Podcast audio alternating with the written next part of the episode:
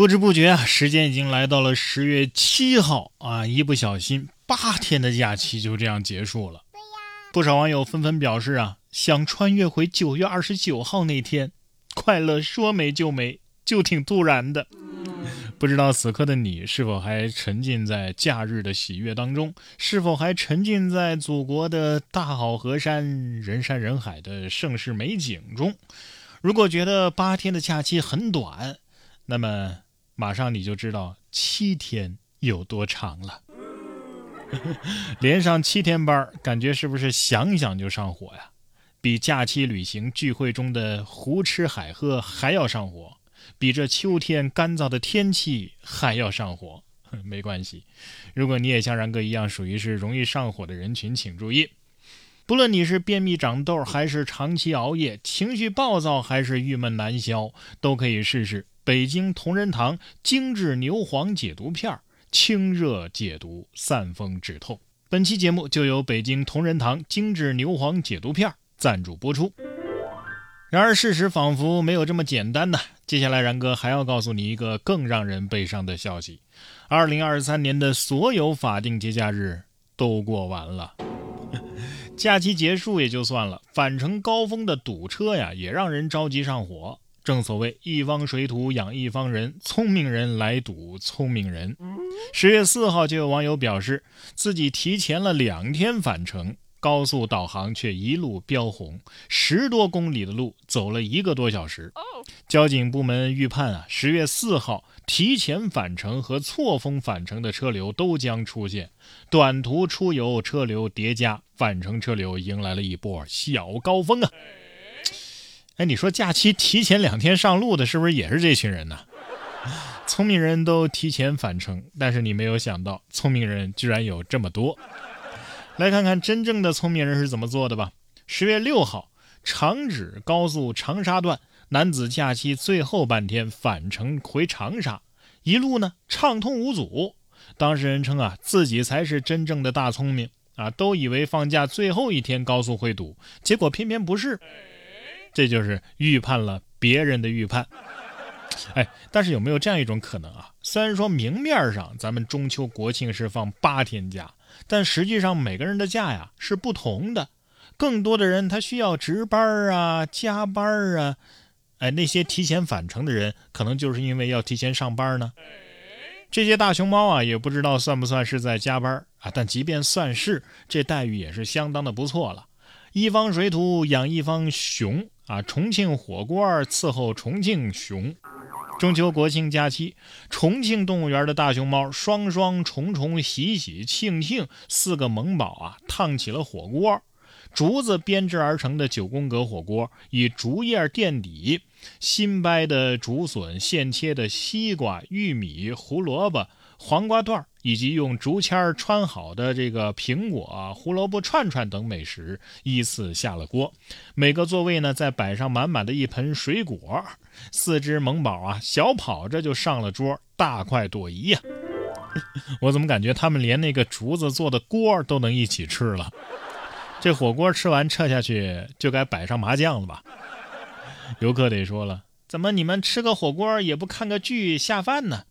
可是熊猫是这么想的：嗨，看什么剧呀？我们看你们这些游客就已经很解闷儿了。这个假期啊，重庆的游客的确是挺多，但还不是最多的。中秋国庆双节假期，全国有八点二六亿人次出游，这是什么概念啊？基本上相当于每个人都出去玩了一趟吧。而中秋国庆双节热门旅游城市排名也随之出炉。北京是中秋国庆双节假期最热门的旅游目的地，没有之一。成都则是第二热门的旅游目的地，上海则排在了第三位。而在城市拥堵程度方面，广东的肇庆高居第一，第二名的清远同样是来自广东，陕西西安则排在第三，成为了北方拥堵城市的代表。紧接着呢是吉林长春，前十名还有兰州、南阳、武汉、咸阳、昆明和济南，但北上广深等一线城市并没有入围全国前十，可能是因为放假了，都在逃离。消费方面呢，双节期间啊也是强劲复苏，超过二十个城市消费都翻了番。除了北上广深之外，全国消费热度最高的城市依次是重庆、成都、苏州、武汉、东莞、西安、长沙、杭州、南宁和天津。还好还好啊！读完之后我发现我是完美避开了以上所有的热门城市啊。哎，等等。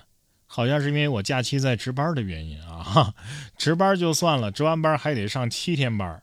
此时此刻，我竟无语凝噎。说到无语，十一假期啊，江西的景德镇有无数的游客都前往景德镇中国陶瓷博物馆一睹无语菩萨的真容。事实上呢，这尊雕塑原名叫做沉思罗汉，是中国瓷器美术大师曾龙生的作品。叫做右下加彩十八罗汉塑像当中的一件后来呢，因为被网友发现他的表情啊非常的无语，于是走红了网络，人称无语菩萨。你们倒是放假了，开心了，这菩萨看起来更无语了。无语菩萨得说了，我是挺无语的，毕竟我不是菩萨，我是罗汉呐。哎，你说有没有这种可能啊？当大家挤破脑袋出现在无语菩萨对面的时候，这个作品啊，才是真正的完成了。我看远景的时候，心想：谁呀？这么大派头，这么多人挤着看。看到本尊之后，给我也看看。无语菩萨心想：这辈子我一直无语，但是最近几天啊，最无语。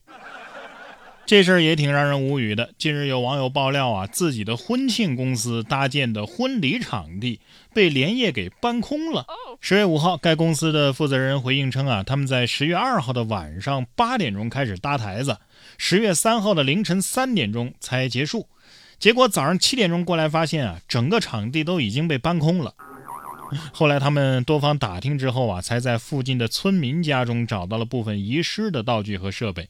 后来又简单的布置了一下场地，供新人结婚使用。目前呢，婚庆公司已经报了警，事件也正在调查当中。村民说：“哼，我看到这些放在地里也没人要了，你们还真是紧跟时事啊！虽然我不知道这些东西偷回去能干嘛，但是……”人家凌晨三点钟才把台子搭完，你们是凌晨四五点去突击的，你们都不睡觉的吗？少熬夜，多睡觉，心情愉快，别烦恼。希望大家呀放平心态，都别上火。本期节目由北京同仁堂精致牛黄解毒片赞助播出，拜拜。